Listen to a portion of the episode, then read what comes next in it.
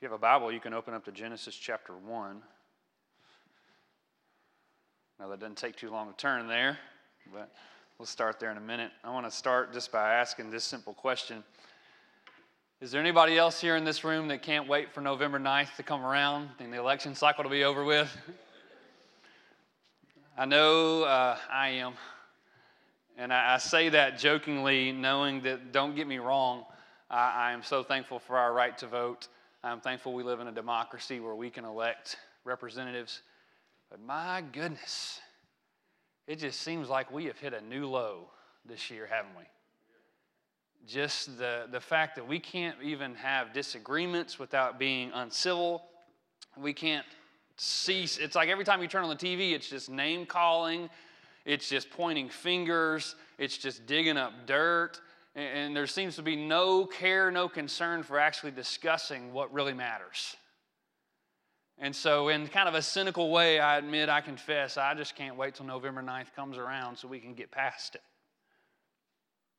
But I know elections are necessary, I know they're a good thing, and I know for each and every person uh, that has the right and the privilege to vote, there's sort of a process that we have to go through, right, of determining how we're going to vote generally we begin to think through the issues that matter to us. And we might think, okay, what is the most important issue and where, does the, where do these candidates where do they stand on this particular issue? And then that helps us to determine how we vote. Well for me i know for many many years the number one issue on that list has always been the pro-life issue. The question of where does this candidate stand on the belief that all life is sacred and so this morning, I want to speak on the subject of being pro life. But I want, I want us to think through the entirety of Scripture and what God's Word says as a whole to consider what does it really mean to be pro life. Because I think when we do this, when we go through this, the passages we're going to look at, we're going to see that to be pro life is more than simply a stance on abortion but instead it is a care, a concern of how we see all of life. I believe as Christians that when we say we are pro life, it should be defined a lot more broadly. As you see on the screen, we should really call it a whole life, pro life theology. Now, I'll unpack what I mean by that as we work through several passages, but let's begin in Genesis chapter 1, verse 27 where we're going to see the first, the first point I want to make, which is this that we should be whole life, pro life, because every life is made in the image of God. Genesis chapter 1, verse 27 says this So God created man in his own image. In the image of God, he created him, male and female, he created them. And if we were to work our way continually through Genesis, we would see a, rep, a, repetition of this theme that God made man in his image. Then, then Adam had children in his image, and there was, there was this passing on of the image. If you remember, you might not remember this, but a few months ago I preached on this passage, and we talked about that what it means there, that the point of that is to say that God has placed his image in every man, every woman, every child, and because of that image, every life has worth, every life has value even when that life does not reflect the image of God well. The value is still there. I think about it like this take this quarter. Now, how much is this quarter worth? Not a trick question. 25 cents, right? It's worth 25 cents. This isn't some special antique quarter. This isn't some special, special edition or anything like that. It's just a 25 cent quarter. Now, what if this quarter was brand new? It's worth 25 cents, right? What if it was old? This one was made in 1965. What if it's old? Still worth 25 cents. What if it was really dingy? Still worth 25 cents. If it was shiny, 25 cents. Even if George Washington's head had been completely rubbed off of this thing, what is it still worth? 25 cents. Our lives are the same way. Because of the image of God in us, it does not really matter we still have worth in God's eyes. We might be young, we might be old,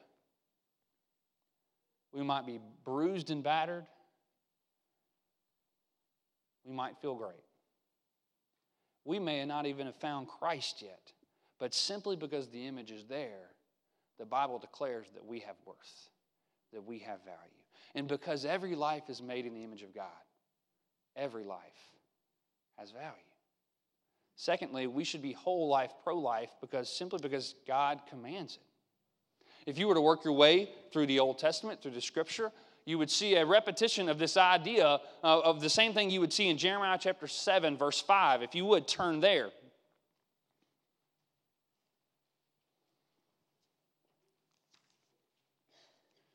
You see this same theme come up numerous times.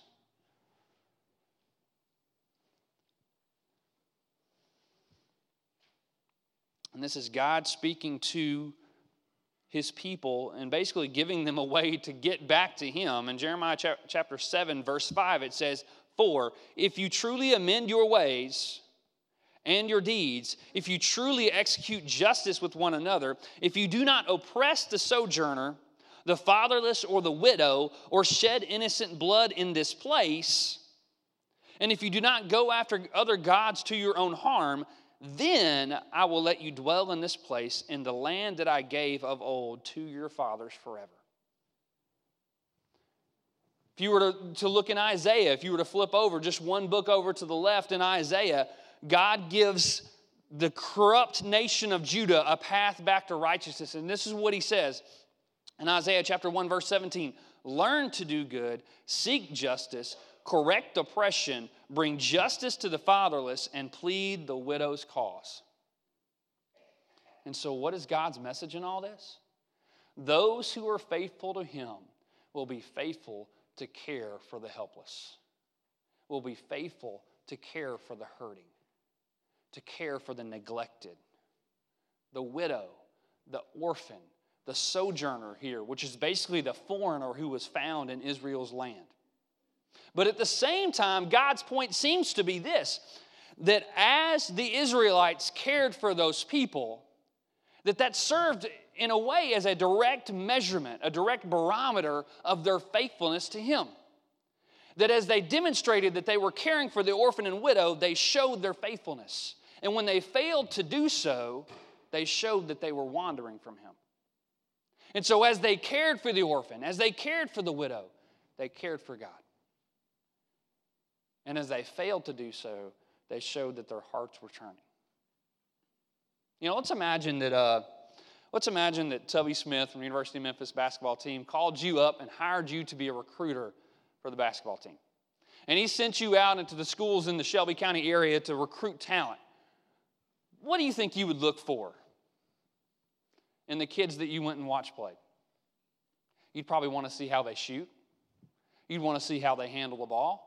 You'd want to see how they play defense. You'd want to see how well they take instruction, how well they play as a team.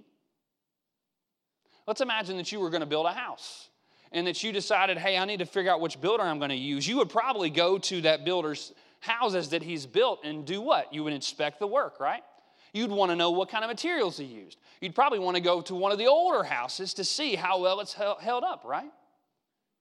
So it really comes as no surprise that God would measure the faithfulness of his people on how well they do exactly what he does. Because that's what we're told in Deuteronomy chapter 10, verse 18. It describes God in this way He executes justice for the fatherless and the widow, and He loves the sojourner, giving him food and clothing. And when we turn to the New Testament, we find the same idea again. James chapter 1, verse 27. You probably have this verse memorized. Religion that is pure and undefiled before God the Father is this to visit orphans and widows in their affliction, and to keep oneself unstained from the world.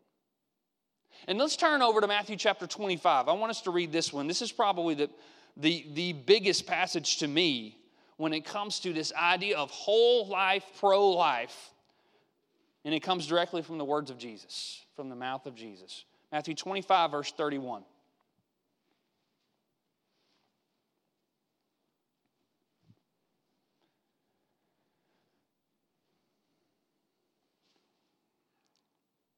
Verse 31 says, When the Son of Man comes in his glory, and all the angels with him, then he will sit on his glorious throne. And before him will be gathered all the nations, and he will separate people one from another as shepherd as a shepherd separates the sheep from the goats. Verse 33. And he will place the sheep on his right, but the goats on his left. Then the king will say to the one on his right, Come, you who are blessed by my Father, inherit the kingdom prepared for you from the foundation of the world.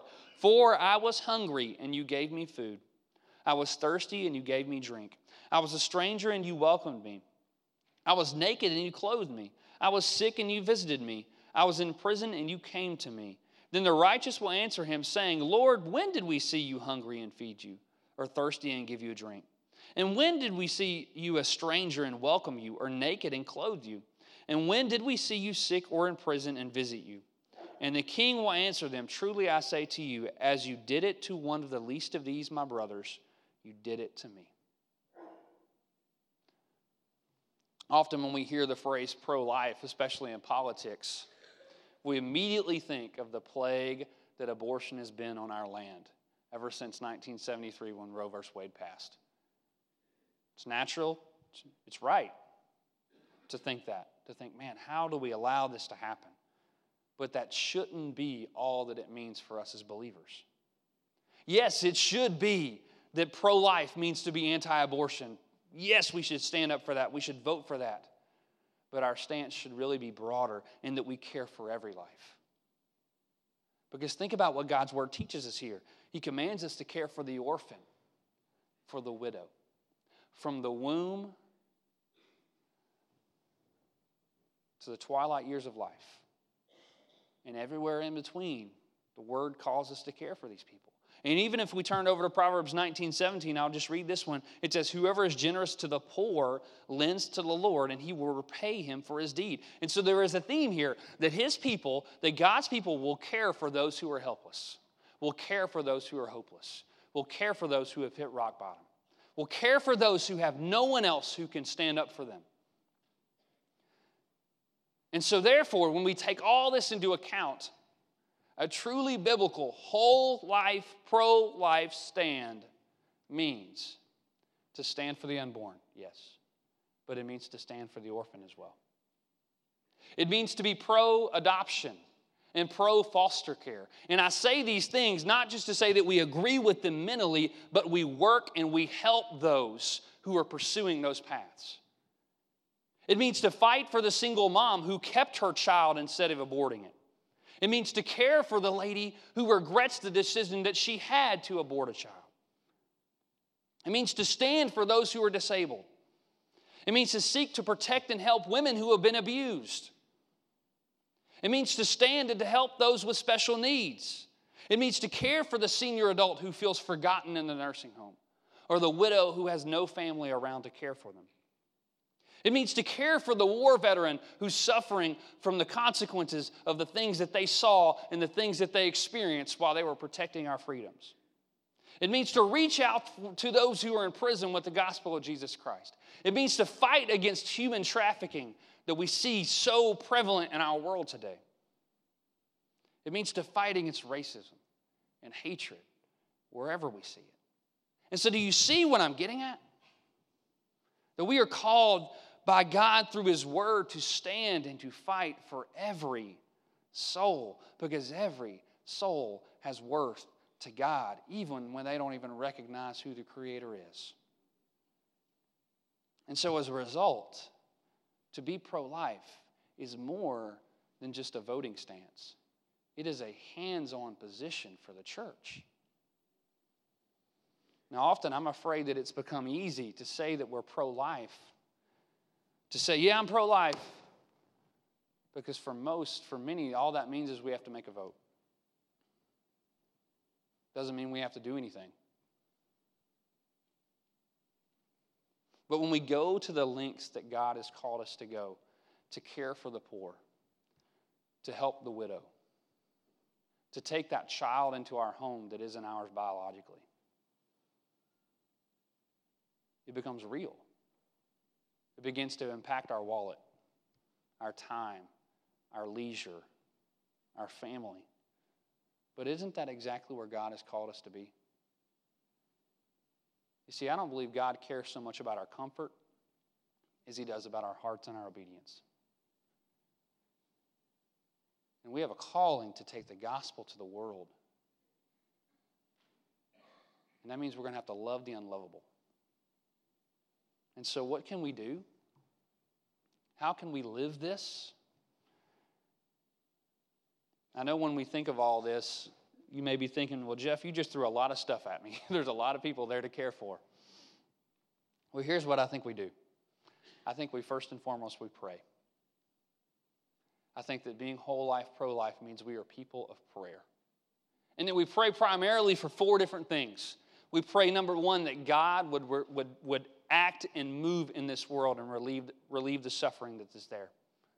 That we would pray every single day, God, would you just would you just, in your grace and mercy, pour out your love on the people of this planet that we wouldn't have to go through the things that we do? That people would turn back to you, that they would see the, the love that you have for us and they would want to follow after you.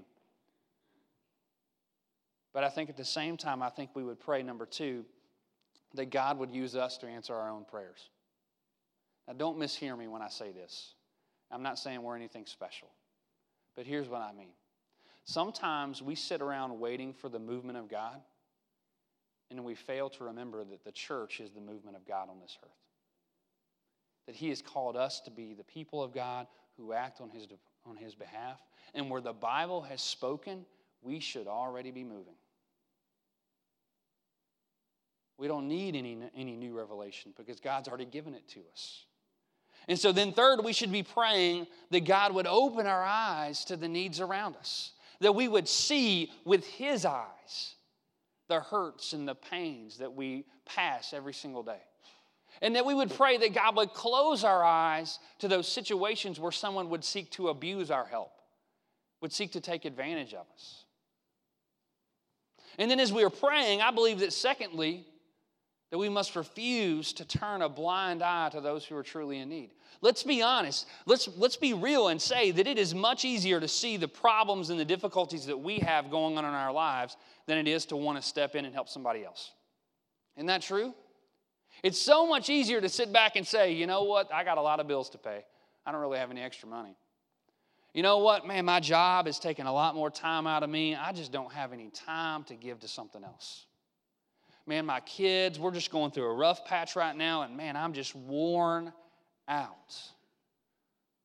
But it isn't, isn't it true that the excuse list never seems to get shorter?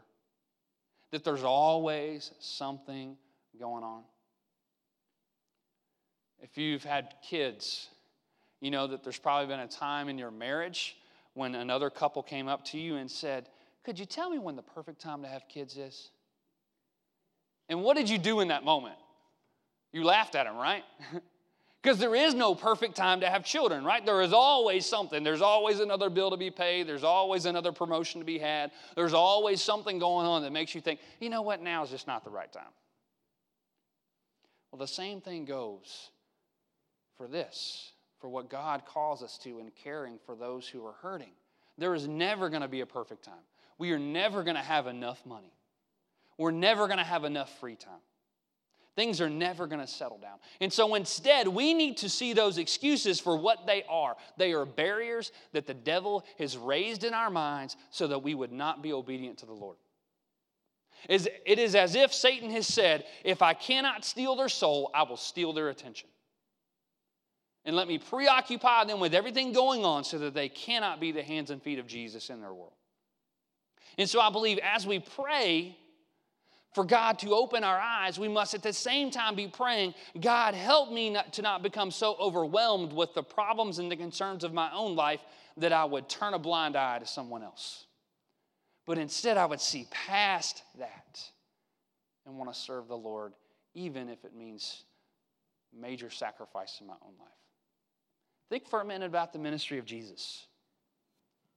Did you ever think about the fact that the majority of his healings took place when he was in the midst of going from one place to another. It wasn't like he necessarily had these scheduled times, like, okay, everybody who needs a healing, come on down. No, he's sitting in a room and a roof comes open and they lower a man who's paralyzed. He's walking down a pathway and a woman comes up from behind and grabs the hem of his garment. That it never seemed to be a convenient time that people brought people to Jesus. But instead, he allowed himself to be interruptible he allowed himself to, to have someone step into his life and him to say, you know what, I'm going to step aside, I'm going to care for this soul. He allowed himself to be interruptible for the sake of the Father. And so should we. And so we pray, we refuse to turn a blind eye. And finally, I believe that we must be willing to meet needs where we see them. Think back to Matthew chapter 25, what we just read. What did Jesus describe was taking place? He said, I was hungry and you fed me. I was thirsty and you gave me something to drink. I was naked and you clothed me. I was in prison and you visited me. He was talking about meeting real needs, wasn't he? He wasn't talking about just mentally agreeing with something. He said his people will motivate themselves, will activate themselves, and will move and will do things to care for others. And so I want to just imagine for a, just a few minutes some different ways, not that everyone is going to be called to every single way, but some different ways that we as a church and we as individuals could answer the call to be whole life pro life. So, what if? What if families in our church signed up to become foster parents or adoptive parents? One of the blessings that our church has been to us, uh, most of you know that we adopted our boys. And let me just be open and honest. We didn't come to the decision to adopt first.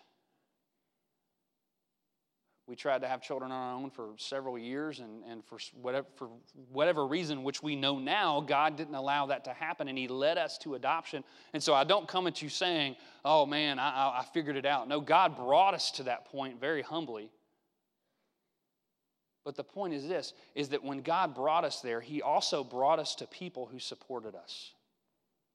That there were families in this church that came alongside of us and prayed for us and encouraged us. But what if families in our church said, you know what, we will be that family that will step up for that child? And we will be that foster parent. We will be that adoptive parent. What if our church became a place where we trained folks to be foster parents, to be adoptive parents? And we sent people out as missionaries to kids who are in need. Now, maybe there's legitimate reasons why that isn't an option for you, but what if people in our church that that wasn't an option said, you know what, we will help to fund that cause? Here's the sad truth the average adoption costs anywhere from $8,000 to $40,000. The average abortion, $500, if that. And so there's little wonder that the birth father says, you know what, hey, hey girl, just go get yourself an abortion. It's only going to cost 500 bucks when we see all the red tape that families have to go through to adopt a child. When we see all the red tape that families have to go through to be a foster parent. And so, what if we became people that fought against that? If we said, we will choose life for that, we, we, we want you to choose life for that child, and we are willing to take that child on to be our own. Just give that child a chance. But like I said, to be whole life pro life is not just about the abortion issue. What if we did more to meet the needs of the poor in our community? I don't know if you realize, but 22% of the people who live in Shelby County live in poverty. And nationwide, one in five kids, 20%, wonder where their next meal is going to come from. One in five children in our nation. I think about the past four years when we took our students into inner city Memphis to do Bible clubs with a camp called Street Reach, and we went door to door looking for kids to come to Bible club. And I think about those little children that we brought to club every single day. Many of them would show up wearing the same clothes they had on the day before, and the day before, and the day before because they didn't have anything else.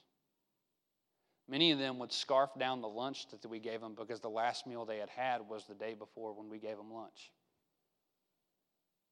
Many of them, you could tell, hadn't had a bath in days. And it's easy for us to sit back and to say, well, that's the parent's fault. And it is. But you know whose fault it isn't? That child. And I think to myself, it's only by the grace of God that I was not born into that situation, that God placed me in the family I was placed in. And with the, with the privileges that God has given me, don't you think that we have the responsibility to do something with it? To care for those who seem trapped? Because that, what I noticed in, when we would go in inner city Memphis is it seemed like this poverty was a cycle. A child was born into it, and as they grew, they would eventually get sucked into the life of alcohol and drugs and gangs. And you know what eventually happened? They became a parent who had a child who got caught in the cycle, who then became a parent who had a child that got caught in the cycle. And so, what if the church became the ones who said, We want to break the cycle? That's why it excites me so much to go to Brinkley Heights, because they are a church that is breaking the cycle. I love it when I hear their pastor, he'll say these words. He says, Whoever spends the most time wins. If it's the gangbanger, they'll win that child. If it's the church, then Jesus will win that child. And so, what if, folks? But this isn't just about kids. God's word calls us to care for the widow as well, right? If you were to go to 1 Timothy chapter 5 verse 3, you see that Paul lays out basically the guidelines for caring for widows, for the church's responsibility to care for widows. And his basic rule is this if that widow or widower does not have someone in their family who lives nearby who can care for them, then it's the church's call. It's the church's place to step in. That if there is a family member there, then the family member should answer the God's call and should care for that person. But if no one is there, then that's where the church steps in. And I am so thankful for the deacons of this church who care for our widows and our widowers. I am so thankful for the people who come alongside them and do that task. But, folks, they can't go at it alone. And so maybe that's a call God has placed on your heart to care for that widow, to care for that widower, to care for that senior adult who feels like the world has just forgotten them as they sit in a nursing home. Or maybe God has placed it on your heart to care for those who have special needs. There were several years that we took our students um, down to a camp called Touch by an Angel just outside of Tupelo. And it was a special needs camp. They would bring in these special needs campers, and we would be the staffers and we would go for the weekend and we would uh, we would help with basic needs. We would get kids dressed. We would help them with their meals. Uh, we would help them get to bed. We would do activities with them, all these different things. And it was always so neat to see how we went down there thinking that we were going to be the ones doing the ministry. But in actuality, those special individuals would end up ministering to our hearts and touching our lives. But what has been the coolest thing to me is, is, is this is unfortunately the camp had to close several years ago because of financial reasons. But it's been neat to me to see that several of the folks that went on those trips saw God's calling in their life and found ways to continue doing that. That they found jobs and ministries where they were able to care for those that God had created with special needs. And so here's my point. While we all can't approach every single issue, we all can do something. We all can do something beyond just having a viewpoint, beyond just casting a vote. In fact, we must do something. The gospel compels us to care for souls. In fact, our goal in life to be, should be to live in such a way that when the world looks at us, they see how to value a life, even if we never get the chance to say a word.